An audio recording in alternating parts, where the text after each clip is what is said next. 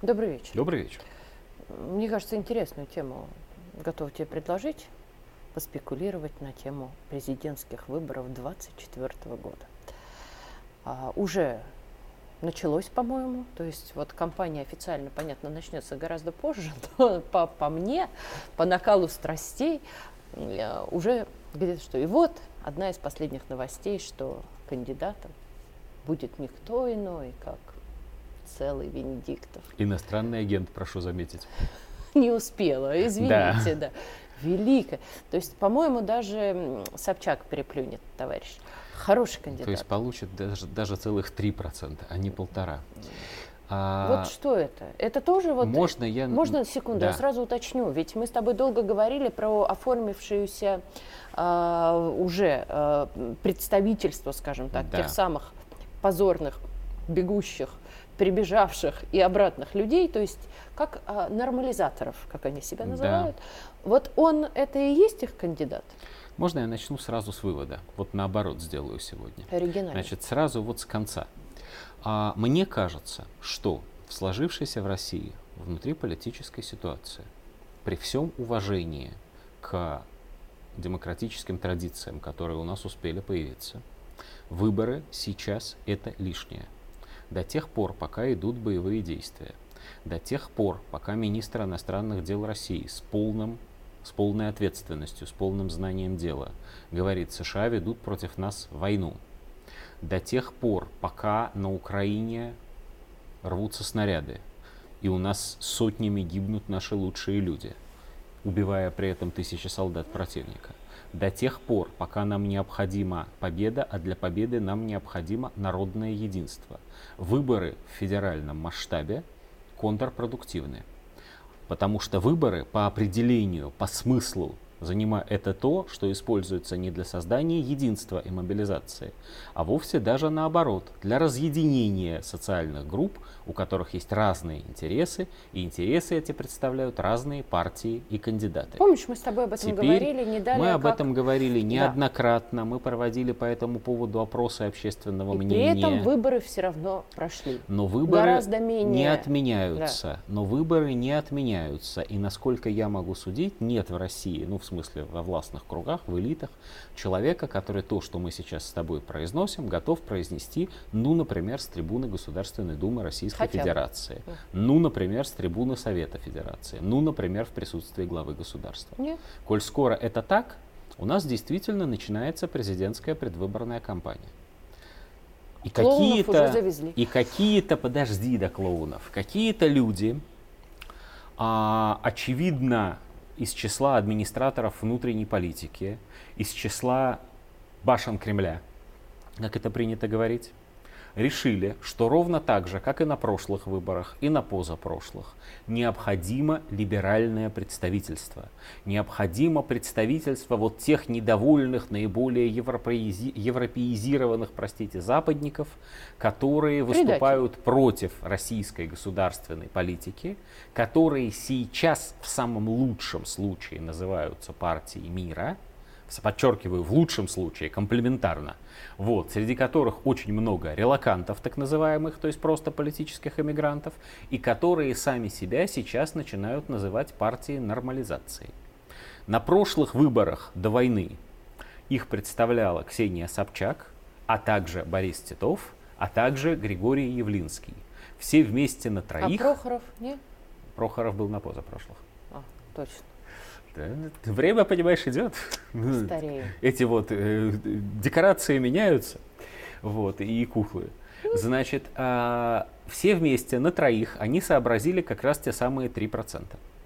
Что такое эти 3% голосов? Это очень интересные 3%. Если мы посмотрим на рейтинг политических партий, которые сегодня а, входят в Государственную Думу Российской Федерации, то мы обнаружим, что партия «Новые люди», имеющая там фракцию, которая пересекла барьер электоральный в прошлый раз, сейчас, согласно опросу ФУМ, контролирует как раз примерно 3% голосов.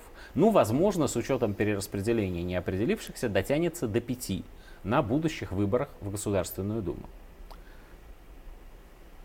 Если предположить, что некий кандидат, располагающий определенной личной известностью, без фамилии пока, выдвигается от этой парламентской партии – Причем это не человек уровня Владислава Дованкова, значит, вице-спикера от них, который тут давеча Даню Милохина защищал, а человек, ну, скажем так, более раскрученный, более известный, то эти 3% становятся его стартовым капиталом, который он может попытаться приумножить.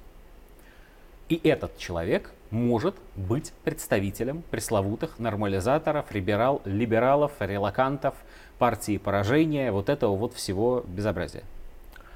Да назови ты их Идея, уже своим словом, предателей.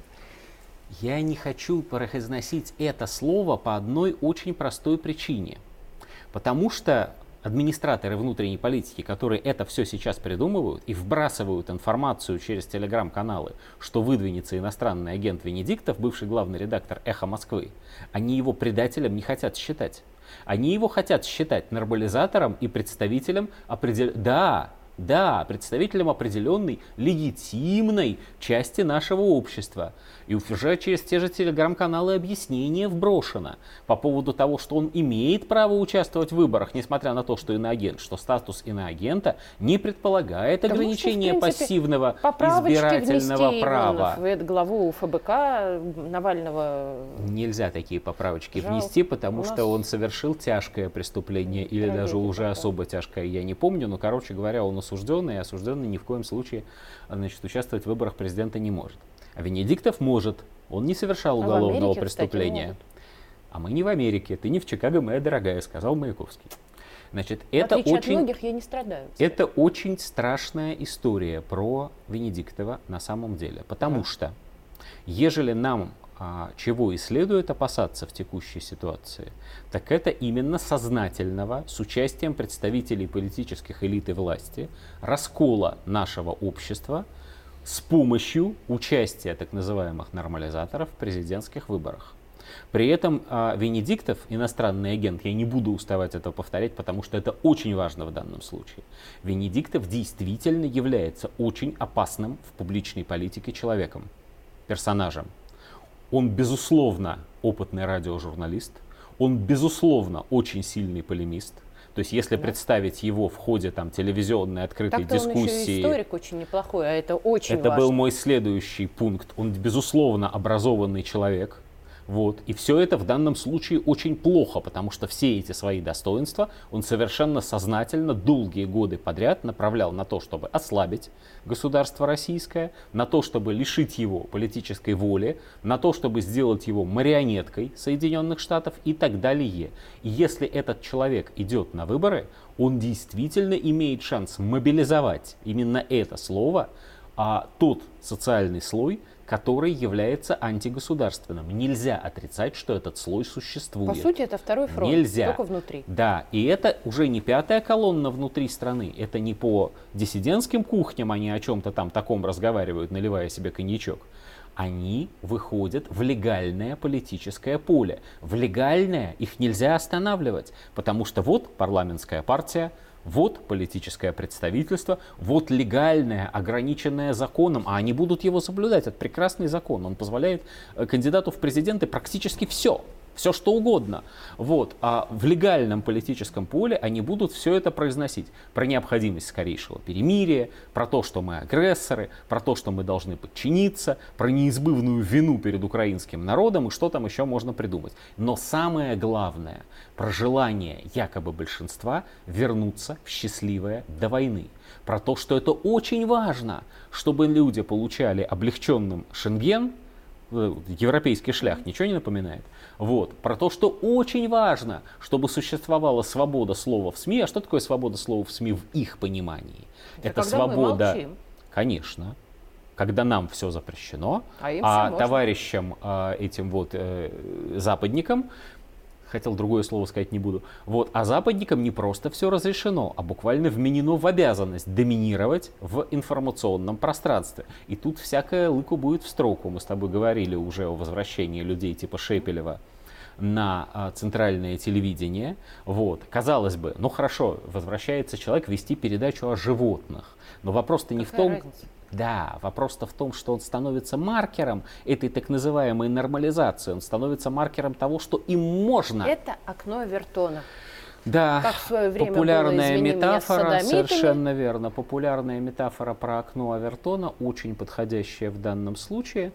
И совершенно ты права, и как с извращенцами, и как много с чем. Вот вчера еще было нельзя, сегодня уже чуть-чуть можно, а, а завтра является все, да? обязательным. Да, вот это да. нужно останавливать сейчас. Этого нельзя допустить. Сколько угодно пускай обличают, пускай э, говорят о том, что это не свободные выборы, этого ни в коем случае допускать нельзя. Эти должны сидеть, забившись под лавку.